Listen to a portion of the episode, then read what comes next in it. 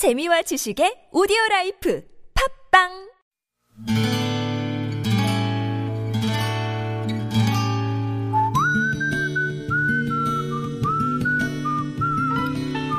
여러분 기억 속에서 여전히 반짝거리는 한 사람, 그 사람과의 추억을 떠올려보는 시간, 당신이라는 참 좋은 사람. 오늘은 경기도 남양주시 화도읍에 사시는 양성자 씨의 참 좋은 사람을 만나봅니다.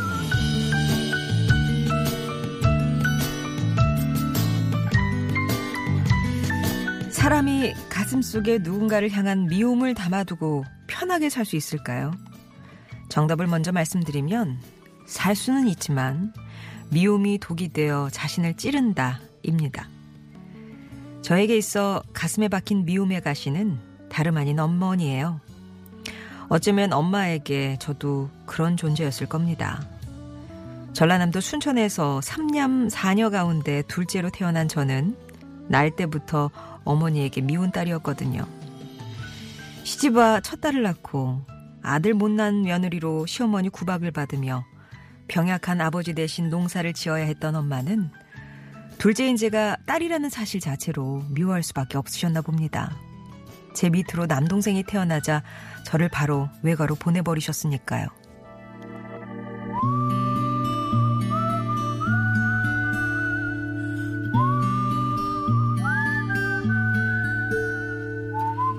그렇게 저는 외할머니 손에서 자랐고 엄마와는 남보다 못한 사이가 되고 말았습니다. 초등학교 졸업할 때까지 외가에 살면서 외할머니는 당신 딸인 엄마와 소녀인 제 사이를 어떻게든 좁히고 싶어 하셨었던 기억이에요. 외가에서 제 걸음으로 30분을 걸으면 집이었는데 괜히 호박을 따서 엄마 가져다 드리고 오라는 심부름을 시키셨고 그러면 저는 하는 수 없이 남의 집 같은 집에 가서 엄마랑 마주칠까봐 호박을 마루에 던져두고는 도망치듯 돌아오곤 했습니다. 그렇게 시간이 흘러 저도 엄마가 되고 손주까지 보고 나니 조금씩 아주 조금씩 이해가 되기 시작한 그 사람. 여든일곱 서른 세월을 품고 사는 내 엄마 정점덕 씨. 저는 당신이라는 사람을 미운 사람이 아닌 참 좋은 사람으로 기억하고 싶어졌습니다.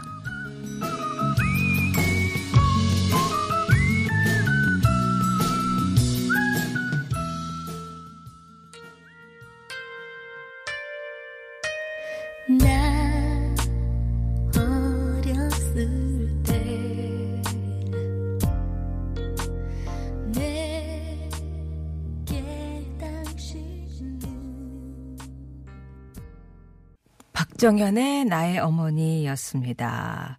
당신이라는 참 좋은 사람 오늘은 경기도 남양주시 화도읍에 사시는 양성자 씨 사연을 소개해 드렸어요.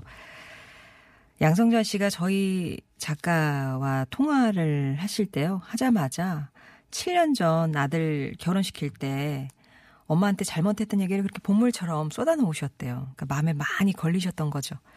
그때 했던 얘기가 기껏 어머니께 한복 한 벌을 해드리면서 그러셨대요. 외할머니가 돌아가시고 안 계시니까 엄마 해드리는 거야. 라고. 그냥 좋은 마음으로 좀 해드리면 될 것을 왜 그때 그런 말을 했는지 지금도 마음이 아프시다면서 울먹이셨는데요. 그리고 생각해보니까 나중에 서울에 와서 직장 생활 시작하고 할머니한테는 버선도 사드리고 옷도 사드리고 화장품 같은 것도 갈 때마다 선물로 사드렸는데 엄마한테는 그런 살가운 선물을 해드린 적이 없다는 걸 깨닫, 깨닫게 되셨다고 합니다. 얼마 전에 엄마가 아프셔서 순천에 내려갔다가 그냥 오기가 못해서 맛있는 거 사드시라고 20만 원을 드렸는데 그걸 또 동생을 통해서 양성자 씨 아들 손에 다시 들려보내시면서 엄마가 그러시더래요. 나는 네 돈을 받을 수가 없다. 마음만이라도 고맙다. 그 말을 듣는데 안 되겠구나 싶으셨답니다. 내가 내 마음도 마음이지만 엄마 마음을 풀어드리지 않고는 엄마도 나도 눈을 못 감겠구나 하는 생각이 들어서 이렇게 방송을 통해서 먼저 풀어보고 싶으셨대요. 3박 4일 휴가 받아 엄마를 찾아가서 진짜 허심탄회하게 서로의 마음을 펼쳐놓고 펑펑 울고 나면 맺힌 게 좀 풀리지 않겠냐고 하셨습니다. 미리 좀 전하고 싶은 말씀은 엄마 아픈 아버지 대신 농사 짓고 시어머니 수발 들고 하시느라 엄마도 외롭고 힘들었을 거라는 거 이제야 좀 알겠어요. 엄마가 그리울수록 엄마를 미워할 수밖에 없었던 거 알죠? 우리 조만간 얼굴 보고 얘기해요. 우리라는 말 남기셨습니다. 양성자 씨께는 어머니 선물로 이게 어떨까 싶어서요. 온수 매트 보내드리도록 하겠습니다. 양성자 씨가 60대 중반이시고 어머니가 여든이 훌쩍 넘으셨는데 이제야 푸시네요.